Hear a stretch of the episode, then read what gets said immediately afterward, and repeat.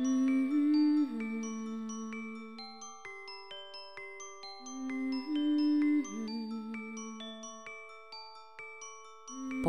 Inšpiratívne ženy Vítajte opäť pri počúvaní ďalšieho dielu podcastu Inšpiratívne ženy. V ňom vám predstavujeme zaujímavé osobnosti, ktorých činnosť inšpiruje okolie a má pozitívny dopad na našu spoločnosť. Dnes sa budeme rozprávať na tému hojnosti, prosperity a bohatstva a k tomu som si prizvala všestrannú dámu Stanku Sobolovú. Stanka je mama dvoch synov, spokojná manželka, zakladateľka školy terapie novej doby, lektorka, autorka kníh a kurzov a srdce spoločnosti Šťastná žena. Prostredníctvom kódov života sprevádza ľudí na ceste objavovania ich darov, životného poslania i kľúčov k jeho naplneniu. Spolu s priateľmi už niekoľko rokov pripravuje obľúbený diar Srdce ženy, založila prvú domškolu na Kisuciach a spolu s mužom sa venujú apiterapii a ekologickému včeláreniu vo svojom včeliom domčeku. Takže dáma skutočne aktívna. Stanka, ja som veľmi rada, že ste prijali pozvanie do podcastu. Vítajte. Ďakujem pekne, Alenka. Ďakujem za pozvanie a pozdravujem všetkých, ktorí nás počúvajú. Poďme sa zo začiatku povenovať vašim aktivitám. Ja som v predstavení spomenula, že ste zakladateľkou projektu Šťastná žena. Ako vznikla myšlienka tohto projektu? Uh-huh. Šťastná žena vznikla tak veľmi nenápadne v deň mojich 31. narodení, pred desiatimi rokmi. Už o pár dní vlastne budeme uh, oslavovať okrúhle výročie, lebo to bude presne 15. mája čo prišla táto myšlienka. Mm-hmm. Založiť Gratulujem. Facebook... Ďakujeme pekne. založiť Facebookovú skupinu, ktorá bude tak optimisticky naladená, bude prinášať ľuďom do života nejaké pozitívne motivačné myšlienky. Takže ono sa to začalo tak veľmi nenápadne a urodil sa z toho obrovský projekt a s, množstvom rôznych aktivít, ktoré sú vlastne realizované v rámci šťastnej ženy. Um, od roku 2014 mm-hmm. vlastne tento projekt uh, nabral aj takú oficiálnu formu mojej firmy, Šťastná žena SRO, ktorú som založila. No a naozaj vtedy som netušila, mm-hmm. že čo všetko sa z toho urodí. A dnes mám teda obrovskú radosť, obrovskú uh, z toho, akú cestu som ušla, uh, kým som sa po nej stala. A veľmi sa teším zo všetkých tých krásnych spojení, aj takých, že biznisových, ale aj priateľských, ktoré vznikli na tejto ceste. Takže nie je to iba o tých aktivitách, ale aj o tom vlastne, že, že čo všetko sme popri tom pozažívali a, a hlavne kým sme sa stali. Mm-hmm, určite tomu plne rozumiem, pretože i projekt Inšpiratívne ženy je veľmi ako podobne hladený. A ja mám taký pocit, že naozaj keď eh, ten projekt má tú dušu a má šíriť to svetlo, tak eh, je mu pomohnuté, alebo akože má tú pomoc hora, že zrazu proste ako keby dostane nejaký ten prúd a, a, a rozbehne sa to.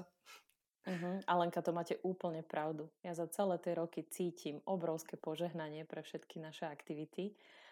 A naozaj uh-huh. tí ľudia, ktorých ja stretávam, tí sú všetci tak, tak príjemní, a tak, tak ľudský, tak e, úprimne motivovaní preto, aby žili spokojnejší a šťastnejší život. A vieme sa stretnúť práve v tých, v tých správnych vibráciách. Takže rozhodne, rozhodne to no, cítim to asi všetci určite z vás, Stanka. no áno, ja som, ja som srdce. Takže keď, keď ako nejaká taká inšpirátorka vlastne vediem tých ostatných a oni to hlavne vidia autenticky na mojom živote, že ja všetko to, čo učím tých ostatných, aj sama žijem. A teda úprimne sa snažím žiť najlepšie, ako viem. A naozaj, keď si aj tak pozriem hm. taký ten svoj súkromný život, e, či už je to vzťah s mojim mužom, s deťmi, alebo úroveň mojej hojnosti, úroveň môjho zdravia, tak za tie roky ja vidím vlastne, že ja som mm. na mhm. tom čoraz lepšie a lepšie. A toto je pre mňa... Mm-hmm, taký, že je tam ten progres. Áno, mhm. nevyvrátiteľný mm-hmm. signál, hej, že keby som mala iný pocit, ako mi zrkadlí realita, tak by som vedela, že asi žijem teda v nejakom seba klame. Ale keď je to takto, a že, to, že to duchovné je spojené vlastne s tým materiálnym a pekne to hrá, tak, tak viem, že idem dobre. A uh, s o to väčšou radosťou a väčšou autenticitou potom aj sprevádzam ostatných. Tak Stanka, vy sa venujete tiež ako lektorka rôznym kurzom A ja sa vás chcem spýtať, na aké kurzy sa u vás môžu záujemky, prípadne záujemci prihlásiť. Uh-huh. Tak e, prezenčne ja teraz vediem jedine semináre v rámci mojej školy terapie novej doby.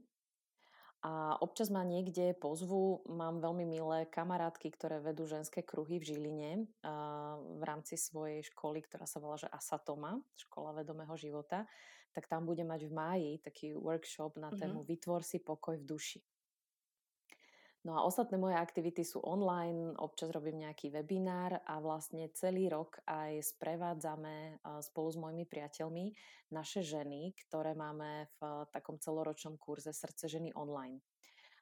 Alenka, vy ste vlastne spomínali mm-hmm. presne v tom úvode, že ja teda s priateľmi vydávam veľmi obľúbený diár Srdce ženy a robíme ho vlastne v slovenskej ano, tiež a českej mutácii. No super, to sa tešíme veľmi. no a k tomuto máme, máme taký celoročný kurz online, ktorý v tých témach ide, ktoré sú spomenuté v tom diári, ide ešte hlbšie.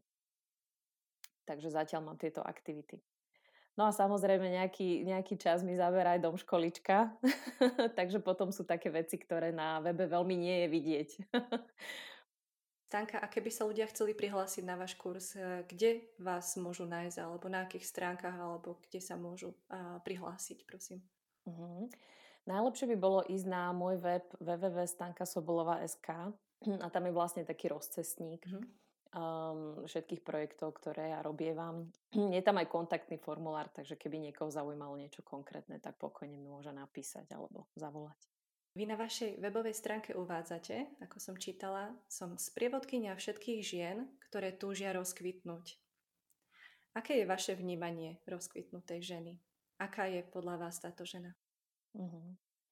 A rozkvitnutá žena v mojom ponímaní je predovšetkým spokojná.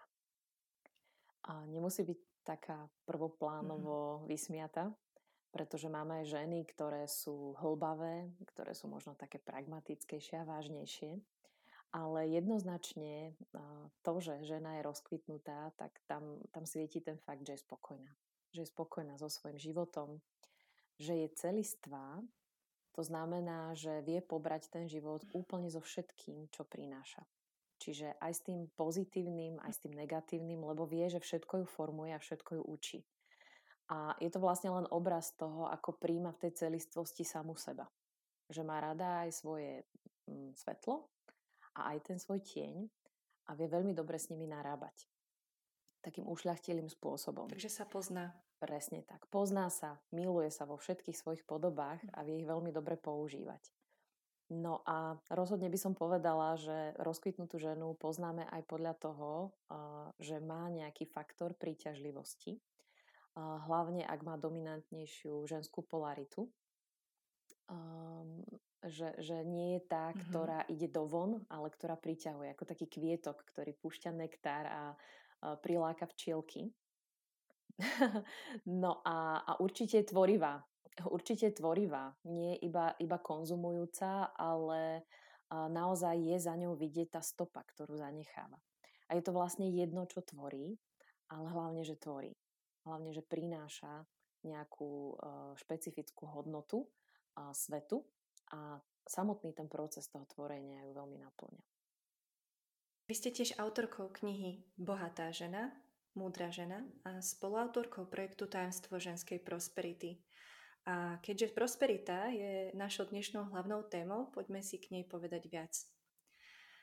Stanka, čo pre vás znamenajú prosperita, hojnosť a bohatstvo? Uh-huh. Ja to poviem tak veľmi jednoducho. Uh, je to naplnenie uh, v zmysle dosítenia na všetkých úrovniach. Keď toto človek má, tak sa mhm. cíti, uh, že prosperuje, že má hojnosť, že má bohatstvo. To bohatstvo je naozaj vo všetkých možných podobách.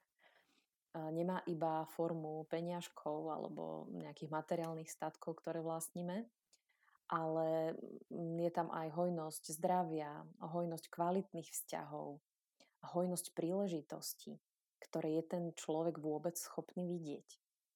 Takže keď si toto všetko uvedomuje a cíti sa tým naplnený a dosytený presne tak, ako si predstavuje, tak vtedy je bohatý. Vtedy, vtedy má dosť. A to dosť je pre každého z nás niekde uh-huh. úplne inde.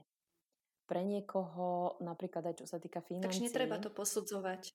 Áno, netreba to, netreba to posudzovať. Nám sa môže zdať, že, že niekto je chudobný alebo niekto je príliš bohatý, ale uh, aj v rámci toho pozorovania vidíme, že ľudia, ktorí majú veľmi málo, tak dokážu sa cítiť dosytení a úplne šťastní. A vidíme, že aj ľudia, ktorí vlastne extrémne bohatstvo uh, sa správajú alebo vykazujú také známky, ako keby nemali dosť.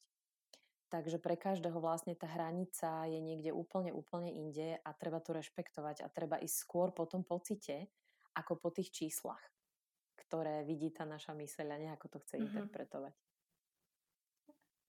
Takže netreba sa porovnávať ani s nikým, či už je to ako niekto, kto má menej alebo viac. Vyslovne je to o tom, že my si musíme sami stanoviť, čo je pre nás naozaj mm-hmm. dosť, aby sme boli dosítení. Niekedy je to porovnávanie osožné, pretože funguje ako zrkadlo, ktoré nám možno posvieti na niektoré naše témy. Ale skutočne by sa predovšetkým človek mal porovnávať hlavne sám so sebou, s nejakou svojou minulou verziou a pozerať, že či tam je ten progres alebo nie. V našej spoločnosti je bohatstvo vnímané častokrát negatívne a sú s ním spojené rôzne predsudky. Mnohí sa dokonca boja žiť v bohatstve a nedoprajú si ho a sami si jeho prítomnosť v živote blokujú. Prečo si vy myslíte, že tomu tak je? Ja si myslím, že jeden z najväčších ľudských strachov nesúvisí vôbec s tým, že sa bojíme byť malí a chudobní a možno nevidení, ale oveľa viac sa bojíme byť bohatí, mm, úspešný, viditeľný a žiť ten svoj najvyšší potenciál. A takže um, ono, ono to je výsledkom takých rôznych um, vecí, ktoré sa nám v živote stali, alebo možno, že aj nestali, lebo nám tam možno niečo chýba, čo malo byť dodané. Predovšetkým sú to určité toxické presvedčenia ohľadne bohatstva ako takého, alebo také nesprávne presvedčenia. Som jedno už spomenula, to je to, že keď sa povie, že bohatstvo, tak väčšina ľudí si predstaví iba peniaze a hmotné statky. Hej a pokiaľ nebudú vedieť mm, vnímať aj iné formy toho bohatstva, mm, tak nebudú dosytení v živote. Potom sú tam samozrejme tie klasické toxické presvedčenia, ktoré súvisia uh, s peniazmi. Um, u nás veľmi silno cítim uh, náboženské programy, um, čo, čo dosť uh, veľa ľudí si vlastne neuvedomuje, tak uh, to je veľmi dobre prezlečená pícha. A pretože mnoho ľudí práve tým, že nemajú veľa, tak oni sa cítia viac ako tí bohatí. Majú nesprávne presvedčenia o bohatých ľuďoch. Mm-hmm. Myslia si, že všetci sa k tomu bohatstvu dostali nejakým neetickým spôsobom. Alebo ho nejako zneužívajú, aj, že bohatstvo ich skazí, Áno. že je príčinou všetkého zla na zemi. To častokrát počúvame. Hej. Mm-hmm. A toto je, toto je veľmi umne prezlečená pícha a ona udržiava tých ľudí vlastne v tom, v tom nedostatku. Lebo si myslia, že oni sú lepší. Takže celá tá ich bytosť a celá, celá myseľ so všetkými svojimi programy, ich pek, programami ich pekne, krásne drží v tej, v tej falošnej, pyšnej skromnosti a ne, nedovoluje im, aby sa rozvíjali ďalej a aby boli aj väčším prínosom pre svet a tým pádom, aby boli odmeňovaní tým bohatstvom. Toto bola úžasná myšlienka s tou pichou. Nikdy som sa nad tým takto nezamyslela, ale keď to teraz rozprávate, tak úplne sa mi vybavujú prípady aj konkrétnych ľudí, s ktorými som mala povedzme nejaký rozhovor a ktorí presne obhajovali tento názor. A vždy som mala pri nich pocit takého zvláštneho stiahnutého žalúdka, ktorý mi uh, vlastne veľmi pripomína pocit, ako keď sa bavím naozaj s pyšnými ľuďmi. a teraz sa mi to mm-hmm. vlastne spojilo a úplne objasnilo. Takže ďakujem za túto myšlienku. Pre mňa naozaj mm-hmm. veľmi, veľmi obohacujúce. Výborne, to som rada.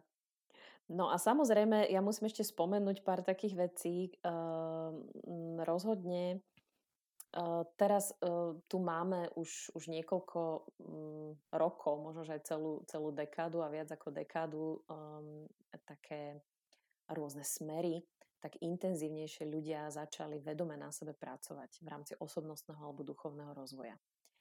A tú šarapatu tam môžu mhm. robiť mm. aj také rôzne programy, ktoré sú prezentované uh, možno v rámci New Age alebo rôznych iných smerov.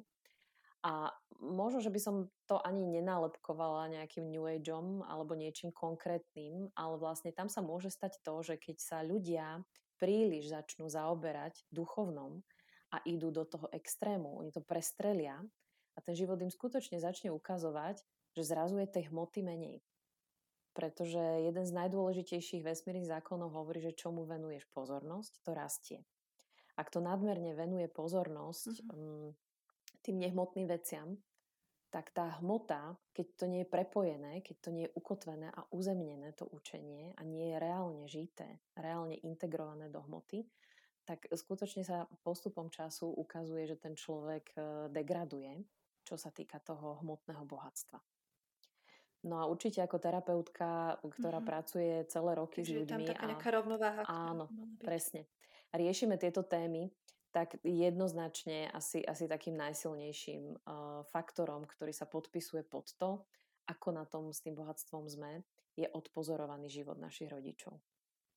Toto sú programy, ktoré sú vrité v podvedomí a v nevedomí veľmi hlboko a tam sa nám otvára krásna veľká oblasť, ako sa dá s tým pracovať.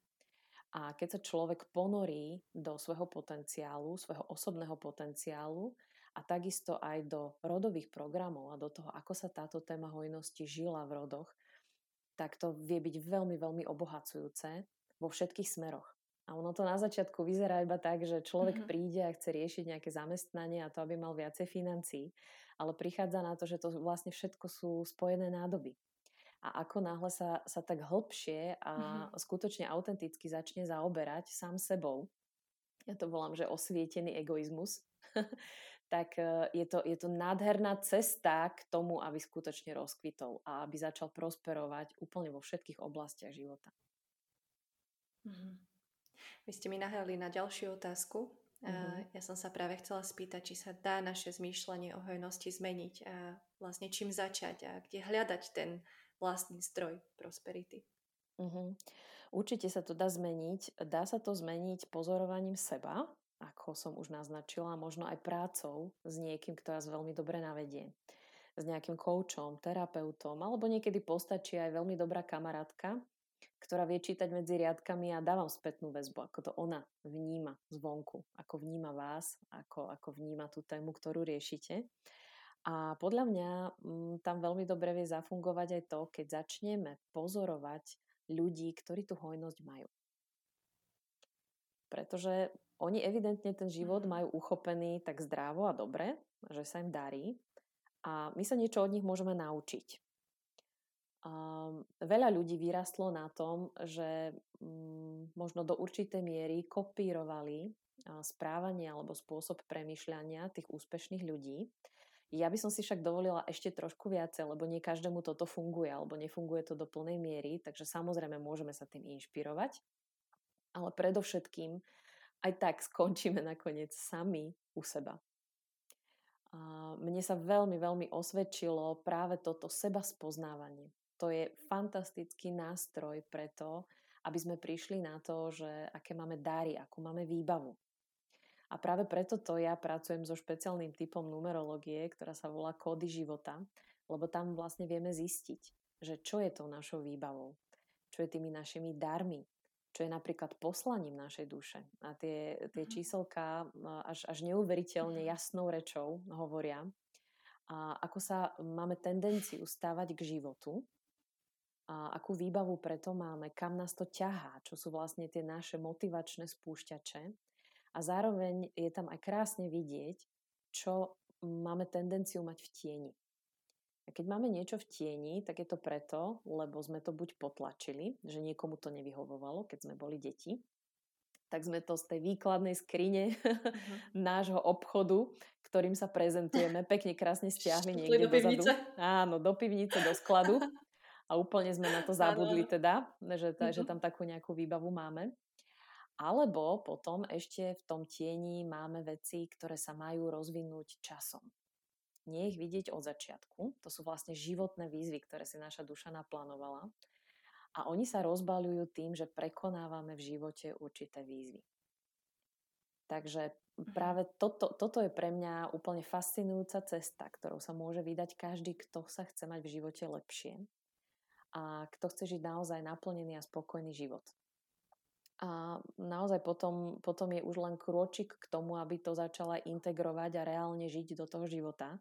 Čiže nie len, že o tom vieme, ale naozaj to máme používať, tie svoje nástroje. A potom vlastne prídeme na to, že my sme náš vlastný zdroj prosperity. A preberieme za to takú plnú zodpovednosť, že naozaj to, ako sa máme, tak závisí od nás. Ako sa postavíme aj k tým okolnostiam, ktoré možno prichádzajú zvonku, ale napokon vždy skončíme pri tom, že aj tak je to všetko o nás. Takže aby som to tak zhrnula, dôležité je sa rozhodnúť, že s tým uh-huh. niečo chcem spraviť, uh-huh. potom ísť do akcie Áno. a hľadať buď pomoc zvonka, alebo hľadať zdroj tej pomoci, akým uh-huh. spôsobom sa môžem teda poznať. A keď poznám svoje temné aj svetlé stránky, tak sa v sebe lepšie ukotvím a tým pádom môžem sebe lepšie dôverovať a príjmam aj tú zodpovednosť za ten svoj mm-hmm. život. Presne tak. Chápem to správne? Áno. Ja veľmi rada používam uh, taký výraz, že dizajn duše. Um, uh, ešte predtým, než som začala robiť uh, terapiu a numerológiu, uh, tak uh, som, som zdieľala také typické uh, rady alebo typy na to, ako sa človek môže stať bohatším a naplnenejším. Ale ako idú roky, tak čoraz viac vidím, že je tu niečo, čo by sme mohli nazvať nejakou predestináciou. Niečo, čo si tá duša vyberá, že tu ide mm-hmm. zakúsiť ako nejakú výzvu. No, ona je fantasticky k tomu vybavená. Je vybavená aj od Pána Boha a je vybavená perfektne aj od svojich rodičov to nie je náhoda, že naše DNA je vlastne poskladané presne 50 na 50 od našich rodičov. Je to taký ten náš základný software, z ktorého potom vychádzame. A ja som pri tej svojej práci s ľuďmi prišla na to, že je niečo, čo je takou najväčšou prírodzenosťou pre tú dušu. Že je to taký akýsi jej prírodzený tok, v ktorom keď ona plinie, a aj sa ten človek teda pozná, že čo je to jeho a čo nie je to jeho, tak sa mu v živote oveľa lepšie rozhoduje už vie, keď treba uh, um, si, um, je, je vedený k tomu, evidentne ten život ukazuje, že má rozšíriť zónu svojho komfortu. Tak vie, uh, keď sa dobre pozná, že kedy sa mu to oplatí a kedy je to iba pasca ega. Práve na základe toho, že sa uh-huh. napríklad pozná prostredníctvom tej numerológie, s ktorou robím ja, ale sú aj, sú aj rôzne iné uh, seba spoznávacie nástroje, fantastický human design. Ja sa teraz ponáram napríklad do ňoho. Veľmi dobrá je astrológia. Mm-hmm. A sú, sú rôzne iné uh, nástroje na to, ako sa spoznať, ako, ako spoznať na základe dátumu narodenia uh, práve to, čo je moje, čo mi patrí a to, čo mi nepatrí. A to, uh, kde sú ako keby také zbytočné odbočky z tej mojej cesty. A ty, keď si rozprávala, Alenka, že je to veľmi cítiť, že pre uh, ten, ten môj projekt a pre to všetko, čo robím, tak plinie také požehnanie, tak to nie je náhoda. Ono je to vlastne výsledkom aj toho, že ja sa poznám a čoraz viacej sa spoznávam, spoznávam tú moju prírodzenosť a práve preto, že v nej pliniem, tak tie veci idú ľahko. Ja niečo pre to mhm. požehnanie uh-huh. aj robím. Ideš s prúdom. Uh-huh. áno, tak. áno. Ale ideš s prúdom, nemáš tam tie odbočky, ktoré uh, mnoho ľudí možno tým, že práve to, že sa nepoznajú, tak tam spravia. A ich to zdržiava na tej ceste a nie je to potom tak hladké. Uh-huh. Je, že toto, toto by sme si mali dovoliť uh, ísť tým životom nie cez tie nepríjemnosti a cez tie choroby a cez tie prepady finančné a cez tie vzťahové krízy, ale ono sa dá aj inak. A keď s tým vieme skutočne vedome narábať, tak nestrácame energiu a tá energia je práve použitá na to podstatné, čo my sme tu prišli zažiť a čo sme prišli ako duša odovzdať tomu svetu. A potom sa z toho výsledku aj z toho priebehu, ktorý mm. vedie k tomu výsledku, naozaj hlboko ľudsky radujeme. Stanka, dá sa uh, nejak, povedzme, rozlíšiť, alebo um, je nejaký rozdiel? Asi áno. A keby ste nám mohli teda povedať, aký je rozdiel medzi zmýšľaním bohatej ženy alebo bohatých ľudí a chudobných? Nejaké také uh-huh. základné princípy. Uh-huh. Čo tí bohatí majú v tom rozmýšľaní iné? no juj, toho je naozaj veľa. to by sme tu boli, že, že naozaj dlho, ale ja možno, že spomeniem pár takých bodov, ktoré mi tam tak tomu prídu. Takže my už sme spomínali uh, niektoré z nich, že teda tá bohatá žena alebo bohatý človek vie, že zdrojom bohatstva je on sám. A všetky tie problémy, ktoré mu prináša život, tak mení na výzvy. Títo ľudia častokrát majú taký X-faktor, že si to vedia tak prerámcovať v tom živote a zo všetkého si vedia vlastne vyťahnuť ten diamant. A sú v tom naozaj takí odvážni a vytrvalí, čo si všímam. My už sme tu spomínali aj ten jeden zákon príťažlivosti, že čomu venujem pozornosť, to rastie. Takže oni aj preto, že sú vytrvalí títo ľudia, tak potom dosiahnu ten úspech taký, v takej forme, akú si teda vytýčili. Um, bohatý človek rozhodne nesie plnú zodpovednosť za úroveň svojho bohatstva a nezvaľuje vinu na iných a pozor, ani na systém. A, a vie, že, že, že bohatým sa vlastne musí stať najprv vo svojej mysli. A až potom sa to nejakým spôsobom môže realizovať aj v tej hmote. V tej hmote. Takže zase je to o tom seba poznávaní a, a o tom prerámcovaní našej mysle a nastavení je tak, aby vlastne fungovala a pracovala pre nás, nie proti nám, pretože ja mám taký pocit, že častokrát naša mysel si ide, ak nie je úplne ukočirovaná, tak je ako taký divoký kôň a fakt si ide svoje a produkuje i častokrát mm, negatívne myšlienky alebo presne zapína tam tie programy, ktoré sú mm, seba deštruktívne. Takže to asi aj, aj o takej disciplíne, ak tomu uh-huh. správne rozumiem. Áno, Uh, Šlachtili ve- tú mysel. Áno. Veľa ľudí má také presvedčenie, že je to veľmi náročné si poradiť so svojou vlastnou mysľou. No ja vám poviem, že zo všetkých zložiek hm. osobnosti je myseľ najľahšie trénovateľná. Toto je veľmi pozitívna správa. To je dobrá správa. Lebo ako náhle vy jej pomôžete, aby, aby nešla po tých vychodených chodníčkoch, a budete tam stále ako keby utínať, zastavovať tú energiu, ktorá sa púšťa nejakým neželaným smerom, tak ten náš mozog, on nie je hlúpy, on nebude vynakladať energiu, keď vy mu to stále vraciate späť. Hej, že si predstavte, že tam v tej hlave mm-hmm. môžete mať nejakého prísneho sudcu, a, ktorý začne teda niečo súdiť. A vy, keď za každým ako prezidentka svojho vlastného života mu pošlete amnestiu pre toho, koho odsudil, tak on to prestane robiť na čo by na to uh, míňal tú mm-hmm. energiu. Hej? Takže začne vlastne aj mozog budovať nové neurónové spojenia. A to sa, to sa prebuduje vyslovene na veľmi, veľmi hlbokej úrovni. A tí, ktorí sa osobnostným rozvojom zaoberajú už nejakú tú dobu, tak veľmi dobre vedia, že naše správanie, naše voľby, naše priority z obrovskej časti ovplyvňuje naše podvedomie. A keď spoznáme, že čo to tam máme a začneme to prepisovať, začneme tie staré programy nahrádzať tými novými, tak sa to jednoznačne musí niekde ukázať. A ukáže sa to naozaj vo všetkých oblastiach nášho života. Um, ja by som možno spomenula aj pri, pri, tom, pri tom um, myslení tých bohatých ľudí, že, že čo ich tak odlišuje. Uh, oni um, častokrát vnímajú veci um, takým šiestým zmyslom. Pri ženách by sme mohli povedať, že srdcom, a pri mužoch možno takým šiestým zmyslom vedia veľmi dobre čítať medzi riadkami a vidia potenciál iných a v trošku širšom kontexte a dokonca vidia úplne inak aj tú realitu, čiže aj potenciál príležitosti. A potom na základe toho činia často také netradičné voľby, také nezaužívané, nezautomatizované. A potom jednoznačne majú úplne iné výsledky. No a pokiaľ by som sa možno ponorila do tej e, duchovnejšej sféry, tak jednoznačne e, si všímam ľudí, ktorí sú dosytení, že tam majú toho tímového ducha. lebo posledné roky je to veľmi vidieť, ako sa darí určitým typom biznisu. Ono nie je iba o tom, že zarobiť nejaké peniažky a zarobiť ich veľa, ale aj v akej atmosfére ich získavame.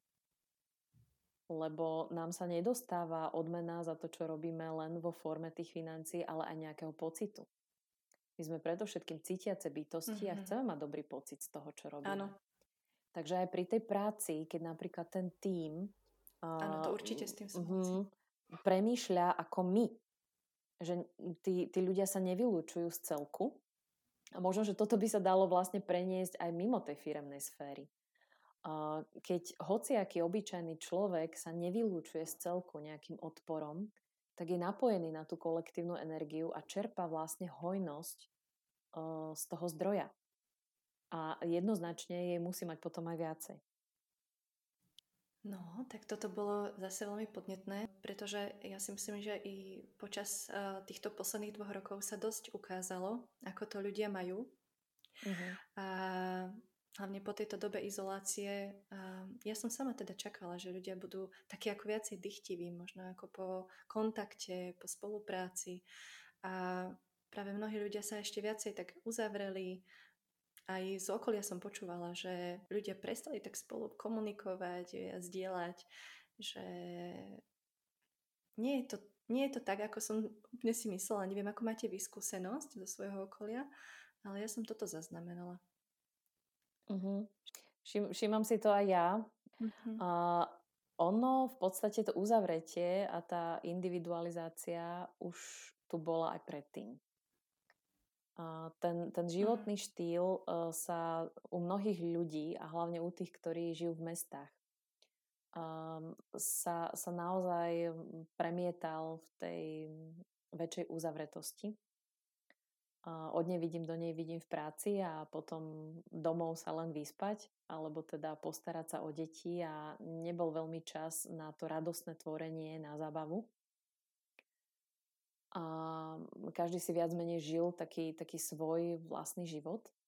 Um, tie vzťahy um, rozhodne, keď to porovnáme, aké to bolo, ja neviem, pred 20-30 rokmi, aj čo sa týka vzťahov v rodovej línii, boli také vrelejšie, boli také viacej nápomocné, boli empatickejšie.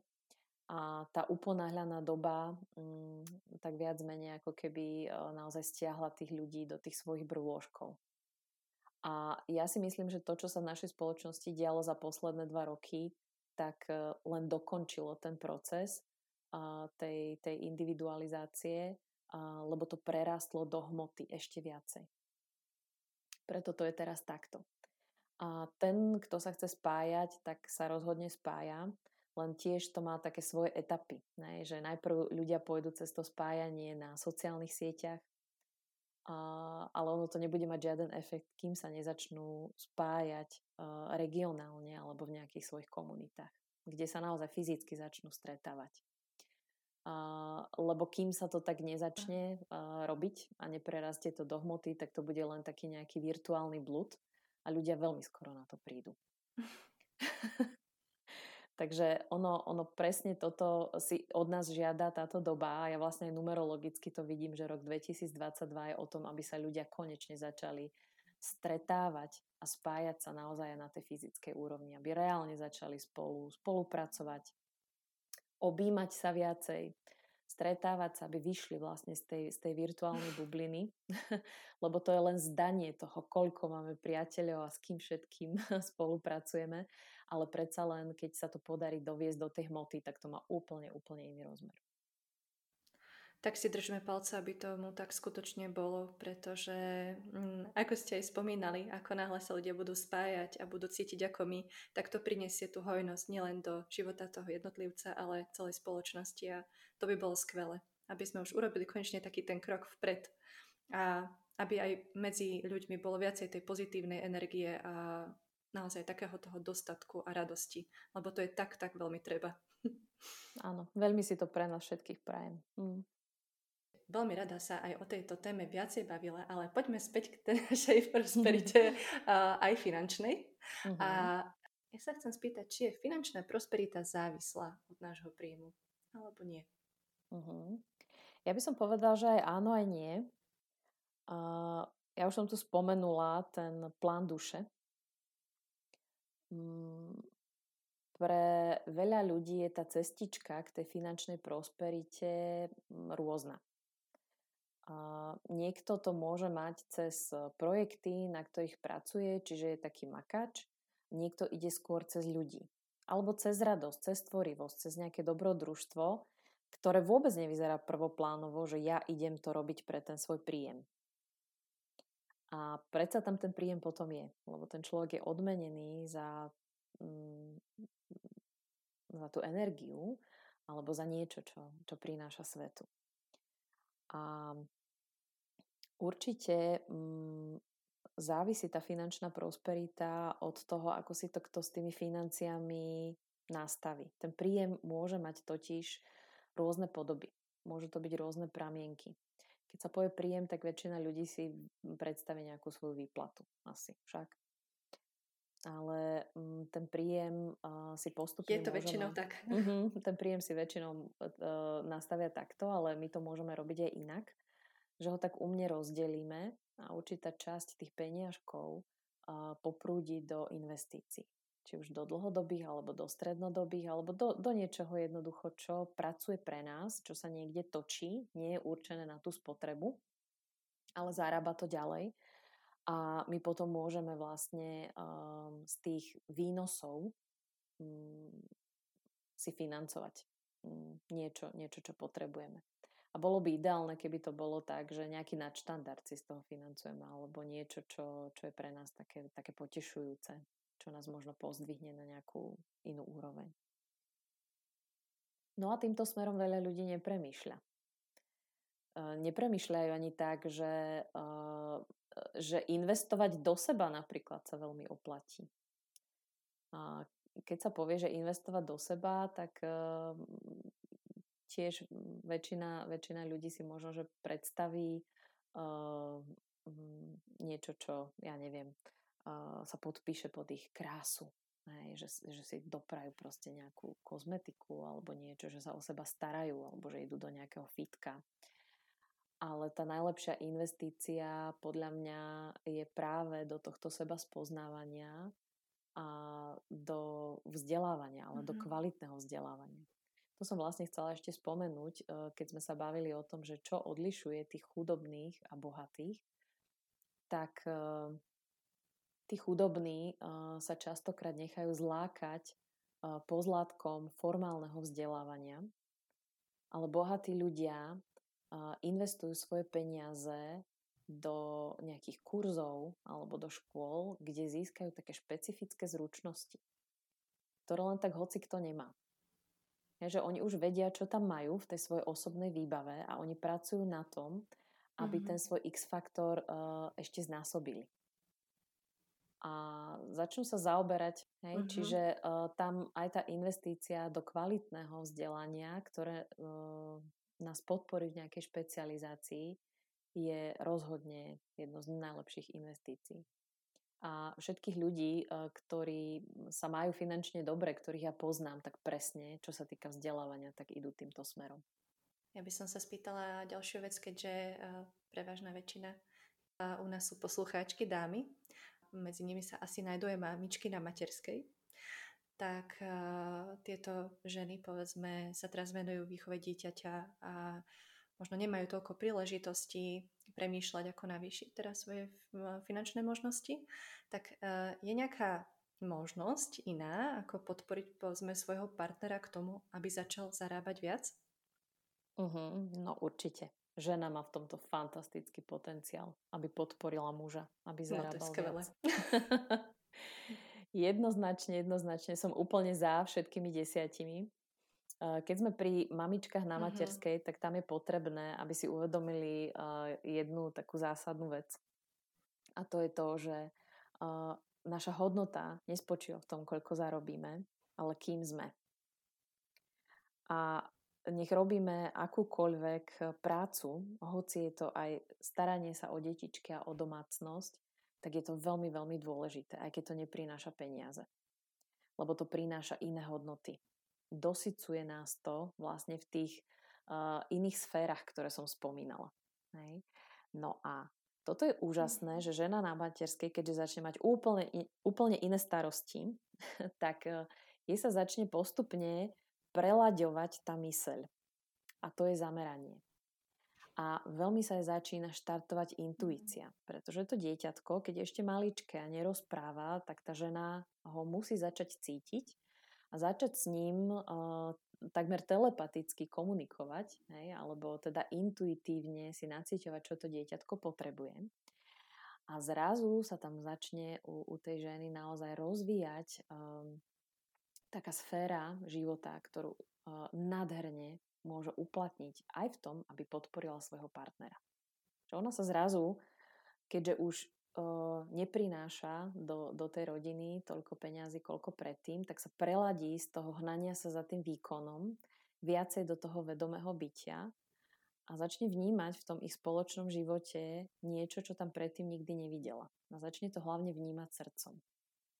A keď nie je úplne pohltená tou starostlivosťou o, o domácnosť a o deti, tak e, začne vidieť, a je tam naozaj špeciálna príležitosť, keď ten muž je kvázi na to sám, aby zarábal tie peniaze, a, tak sa tam začnú štartovať mhm. úplne iné výzvy. No a ako tak vieme z toho pozorovania nášho okolia, tak niektorí tie výzvy zvládnu a niektorí nie. Nezvládnu ich tí, ktorí nevedia uh-huh. o nich čítať.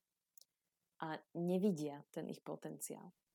Ale ten, kto to vidí, tak vie, že toto je úžasná doba, kedy žena môže pomôcť mužovi svojimi vhľadmi, práve tou intuíciou, práve tým napojením, ktoré on nemá, lebo toto má len veľmi málo mužov. Oni naozaj, keby muži vedeli, že aký potenciál má mm-hmm. žena, že oni môžu čerpať z jej vhľadov a z jej múdrosti, uh, tak by sa oveľa viacej zaujímali o to, čo si ich vlastná žena myslí o veciach. Alebo ako to cíti. Hlavne ako to mm. cíti. A keby tam nedávali to ego. Áno, že? áno. Uh-huh. A tu, tu naozaj uh-huh. sa otvára priestor pre nádhernú mužsko-ženskú spoluprácu. Žena načíta, posunie tie vhľady partnerovi a on to nejako uchopí a spraví to. S tým, že nesie plnú zodpovednosť a, a dorastá do zrelosti a do sily. Len tá žena mu v tom musí pomôcť takým mm-hmm. spôsobom, ktorý je pre ňoho akceptovateľný a nesmie ho o tú silu oberať. No a tu sa nám otvára ďalší priestor preto, aby sme si budovali dôveru v našich mužov. Je to, je to téma, s ktorou dosť pracujem. Áno, a nesabotovali. Áno. Nesabotovali, podporovali mm-hmm. ich, keď sa náhodou aj niečo nevydarí. Tak OK, máme novú skúsenosť, už teda vieme, že ako nie a ide sa ďalej. A takto mm. vlastne rastie ten pár. Takže nevracať sa. Uh-huh. Áno, nevracať no. sa do minulosti, nevyčítať, jednoducho prijať to, uh-huh. rozprávať sa o tom a posunúť sa ďalej. Uh-huh. Takže jednoznačne áno, áno. Žena má obrovský potenciál preto, aby zo svojho muža spravila kráľa, milé dámy. A takisto si myslím, že muži zase dokážu uh, spraviť zo ženy kráľovné, keď naozaj jej dávajú zase to, čo ona potrebuje. A to je zase ale ďalšia téma, aj keď ja cítim, že by sme sa tu mohli rozprávať do nekonečna, že naozaj sa otvárajú v tomto rozhovore ďalšie a ďalšie vrstvy. Tak ešte pred koncom sa chcem spýtať, aká je úloha ženy pri rodinnom hospodárení? Ono to závisí od toho, že kto z toho páru má vyššie finančné IQ. ja by som možno, že nešla ani tou cestou, že čo má tam robiť muž a čo má tam robiť žena. Pretože práve keďže pracujem s tou numerológiou, tam sa to krásne dá aj vypočítať, aj, že kto v tom páre má to mhm. vyššie finančné IQ. A kto napríklad, aj keď sa ponoríme do, do rodových línií, ne? lebo to, to fi, finančné hospodárenie je naučená vec, odpozorovaná vec. A najprv tam treba si zvedomiť tie programy, ktoré tam kto má, hej, aké v tej, v tej rodovej linii z toho páru. A potom teda, že čo s tým ideme robiť. Hej, ako to ideme meniť, ako to ideme prepisovať, ako môžeme použiť to, čo máme a čo našim predkom slúži a, a čo teda by sme mohli nejako zmeniť. Hej. Takže m, mm, možno, že ak tá žena má nejakú úlohu pri tom rodinnom hospodárení, tak je to presne toto že cez tú citlivosť toho srdca, cez tú intuíciu sa pozrieť, prečítať medzi riadkami, že dobre, ako to je teda v mojej rodine a ako to je v tvojej rodine, miláčik. A poďme sa o tom porozprávať. Hej, toto by som tam dala úplne ako taký základ. A potom je určite super, keď si zanalizujú tie finančné toky svoje, pozrú sa na tie financie, kde pre nich pracujú, kde sú tam nejaké diery, ktorými im niečo uniká. Darmo my budeme naplňať vaňu, keď je štúpel vonku. Takže tam treba najskôr poriešiť tieto záležitosti, kde teda máme tie odtoky. No a potom, ako som už spomínala, tak si môžu teda rozdeliť tie financie do tých kategórií. V rámci takej finančnej gramotnosti sú úžasné programy, kde sa to dá naučiť, že v akom pomere sa vlastne delia tie rodinné financie a čo kam ide, čo ide na nevyhnutné výdavky, čo ide do investícií alebo na nejaké zážitky, na darčeky. No a jednoznačne uh-huh. tam obrovskú úlohu zohráva znalosť zákonov príťažlivosti. A aby, aby ľudia vedeli, hej, a toto tiež môže byť taká úloha tej ženy, tomu mužovi to vlastne zvedomiť, ale množstvo mužov, naozaj musím veľmi, veľmi oceniť aj slovenských mužov, že už začínajú na sebe pracovať práve v tomto, že aby nešli len tými mysľovými programami, že ako sa dajú zarobiť a zhodnotiť peniaze a tak ďalej, ale že už si všímajú aj to, čo je ako keby skryté v tom svete zázrkadlom. Hej, a mm, ten zákon príťažlivosti napríklad hovorí, že peniaze sa musia točiť. A tam je energia pohybu. Hej, takže oni prinášajú vlastne potom bračekov, sestričky. Hej. Keď sme štedrí, prajní, vieme sa podeliť o to, čo máme, tak jednoznačne budeme mať viac. Tie, tie financie vždy prichádzajú znásobené. A naozaj v našej spoločnosti sú takí ľudia, ktorí, uh, aj keby neviem ako chceli, sa nemôžu postarať sami o seba. Buď sú handicapovaní, alebo sú nejak mm-hmm. veľmi ťažko chorí. Ja napríklad z jedného môjho projektu všetky peniaze, ktoré sú tým čistým ziskom, venujem uh, mamičkám, ktoré sú samoživiteľky. Takže keď ľudia idú takouto cestou, tak mm. jednoznačne sa im potom vracia mnoho násobne viacej ako odmena za to, že podporili, neoslabili tým, že niekoho zadotujú, ale podporili niekoho, možno ho nakopli a potom, mm-hmm. potom je to krásne vidieť. Mm-hmm. Hej. No a, mm-hmm. a ženy sú úplne super v tom, a, a teda aj mnohí muži, opäť to nechcem generalizovať, a, keď sa im začne otvárať ten zrak, otvárať to vedomie, tak e, zrazu veľmi chcú dovoliť si viac. A je to vidno aj pri tom finančnom mm-hmm. hospodárení alebo pri tom, ako sa im začnú zapínať, tak ja to volám, že prídavné motory. a m, začnú postupne robiť rozhodnutia, ktoré sú z takej vyššej vibračnej roviny a, mm, v porovnaní s tým, na akej rovine sa nachádzajú teraz. Neviem, či som celkom zrozumiteľná, ale predstavme si, že sa mm, máme nejakú, máme nejakú aktuálnu situáciu, hej? A, a podľa toho sa v živote máme. A, a máme nejakú budúcu víziu, chceme mm-hmm. si dovoliť viac, hej? takže to je možno jednu, dve, tri, 5 rovín nad tým, ako sme teraz. A, a práve, práve títo ľudia, ktorí majú ten X-faktor, tak sú úplne úžasní v tom, že oni si teda nacítia, aké to je, keď už to mám. A oni začnú robiť aj rozhodnutia a, alebo zaujímať postoje, ktoré už nie sú z tej aktuálnej vibračnej roviny, ale z tej vyššej. A ono ich to tam aj pomerne ano, rýchlo Z tej budúcej už. Áno, presne tak. Mhm. Čiže podľa toho, koľko turbomotorov prídavných mm, majú zapnutých, tak podľa, podľa toho ide aj tá rýchlosť toho rastu vlastne. No zase je to o tom, ako pracujeme s tou myslou a s našim podvedomím, pretože ako náhle to nastavíme už do toho myslenia a vôbec ako toho pocitu toho bohatstva, uh-huh. tak my podvedomo začneme robiť k tomu tie všetky kroky, aby sme to dosiahli. Uh-huh. Je to tak.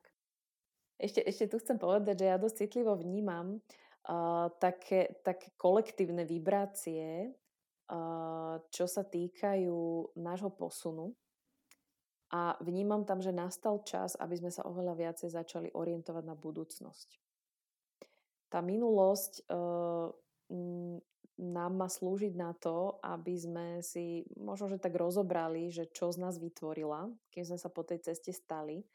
Ale ako keby mm, vnímam, že nemá zmysel sa toľko špárať a analyzovať tú, tú minulosť. Že naozaj len v takých uh-huh. ako nevyhnutných prípadoch, kým si v sebe spravíme ten základný poriadok.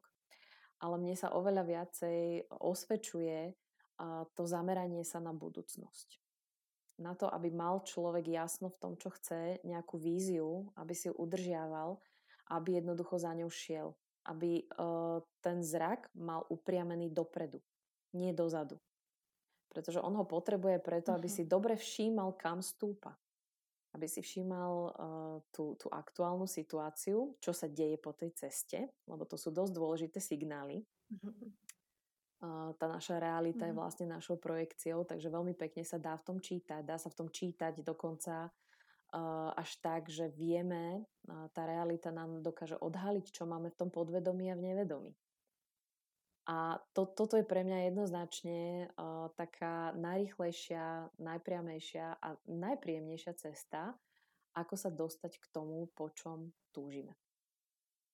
Stanka, ja by som sa úplne na záver spýtala, či by ste nám dali, aby ste to už načrtli samozrejme, ale či by ste nám dali ešte nejaké konkrétne základné typy pre správne hospodárenie. A mám takú podotázočku k tomu. A patrí medzi ne skromnosť a šetrenie? Uh-huh. Ó, toto je super otázka, to sa mi páči. ja mám veľmi rada taký pojem uh, dobrovoľná skromnosť. Mm, nie som si istá, že e, či tá dobrovoľná skromnosť je celkom pre každého. Viem si predstaviť, že sú ľudia, ktorí sú ešte v tej etape, že sa musia naučiť, že financie alebo materiálne statky uh, nie sú všetko. Že je to iba časť tej mhm. hojnosti. Mm-hmm. Hej, takže možno, možno v tejto fáze, kým sa ešte dosycujú a ešte uh, si potrebujú zaplniť niekde nejakú dieru, tak, tak si viem predstaviť, že tam by sa im to asi uchopovalo dosť ťažko. Ale buďme k sebe láskaví, buďme k sebe mhm. zhovievaví. Mm-hmm. A ja som si napríklad touto cestou prešla, že som si potrebovala dosítiť niečo, čo som si potrebovala kúpiť, čo som potrebovala mať. a možno vďaka tomu, že som to nejako ano. zrelo potom uchopila, tak, tak som pochopila, že tri štvrtina tých vecí mi je úplne na nič. možno, že nie úplne na nič, práve to boli také mm-hmm. dobré lekcie. Hej ale že ich skutočne nepotrebujem. A potom hm, nastupuje... Alebo možno na tej ceste ste to potrebovali. Áno, áno možno, možno že preto, že na tom som si vlastne nacvičila tú svoju schopnosť dosiahnuť to. Tak, tak. Hej, že mm-hmm. My, my netušíme, čím všetkým sa vlastne formuje to naše sebavedomie. a možno, že toto malo byť u mňa to. No a, a potom už to skutočne môže ísť k tej dobrovoľnej skromnosti. A vtedy máme veľkú úctu ku všetkému, čo vlastníme a máme veľkú úctu napríklad k tomu, že niekto niečo pre nás vyrobí, že nám poskytne nejakú službu. A úplne inak narábame potom s tým predmetom alebo úplne inak sa staviame aj k tomu vzťahu, ktorý možno vzniká, keď využívame niečo službu. Takže toto je veľmi, veľmi krásna téma, tá dobrovoľná skromnosť. No a čo sa týka základných typov pre správne mhm. hospodárenie, tak e, ja už som vlastne spomenula asi všetky z nich že teda najprv si zanalizujeme tie finančné toky, zalepíme tie diery. Tuto je napríklad úžasné, keď si nájdete, ja viem, že to ľudia veľmi nemajú radi, finančných sprostredkovateľov, ale ja sa priateľím s mnohým z nich a podľa, s mnohými z nich a oni, oni podľa mňa plnia v tej našej mm, spoločnosti takú špeciálnu funkciu. Ja si ich za to veľmi vážim že oni naozaj, keď, keď to nie sú, úplne si odsunte takých tých doterných, hej.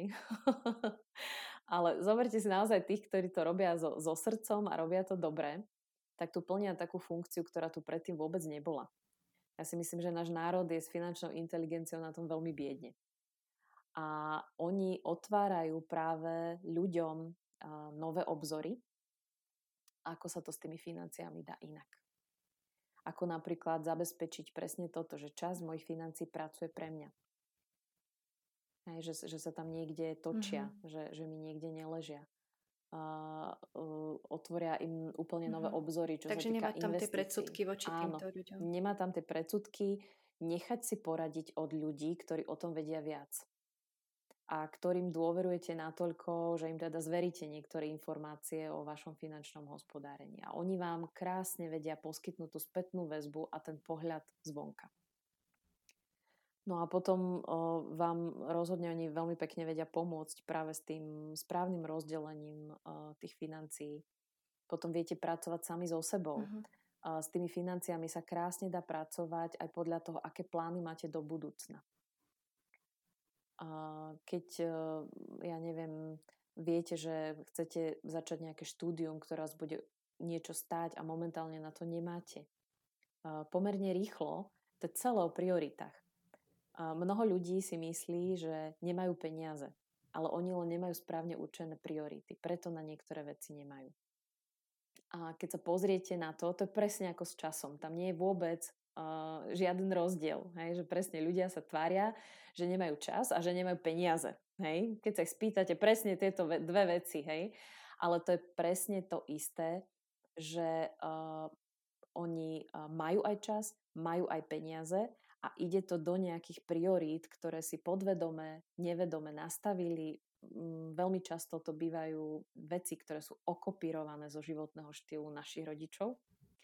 A keď sa k tomuto postavíme vedome, dobre to premyslíme a naozaj sa budeme strážiť pri tom, aby sme už nešli po tých východených chodničkoch, kľukatých všelijakých, ale po tej rovnej ceste, tak to parádne zafunguje akože úplne luxusne, že naozaj do, do pár mesiacov alebo rokov viete byť úplne niekde inde, než ste boli predtým. No a, a to, je, to je asi všetko. A zákon príťažlivosti. Skúmať a, a inšpirovať sa ním a pozerať, že ako pracuje vo vašom živote. To je veľká lekcia. Takže tá otvorenosť a seba poznávanie, mne to tam stále rezonuje vlastne uh-huh. z celého nášho rozhovoru, že to je také alfa omega toho, ako naozaj sa otvoriť tej prosperite a bohatstvu Áno. vo všetkých smeroch. Presne. Toto je uh-huh. najparádnejšie na tom celom, že ono sa to na začiatku tvári, že je to o peniazoch. a prídeme na to, ano, že je to vlastne ano. o nás, o tom, ako tie veci máme uchopené. Hm. Uh-huh. Stanka, ja vám ďakujem za neuveriteľne príjemný a podnetný rozhovor a želám vám, aby sa vám vo všetkých činnostiach, ktorým sa venujete, darilo vo všetkých sférach a nech máme u nás e, v našej spoločnosti čo najviac prosperujúcich a rozkvitnutých žien. Tak, nech sa tak deje. Ďakujem veľmi pekne Alenka za pozvanie aj za veľmi príjemne strávený spoločný čas. Počúvali ste podcast Inšpiratívne ženy. Dnešným hostom bola Stanka Sobolová, lektorka, autorka kníh a kurzov a zakladateľka projektu Šťastná žena. Od mikrofónu vás zdraví Alena Kopecká. Teším sa na vás znova v ďalšom diele podcastu. Dovtedy majte krásne dni.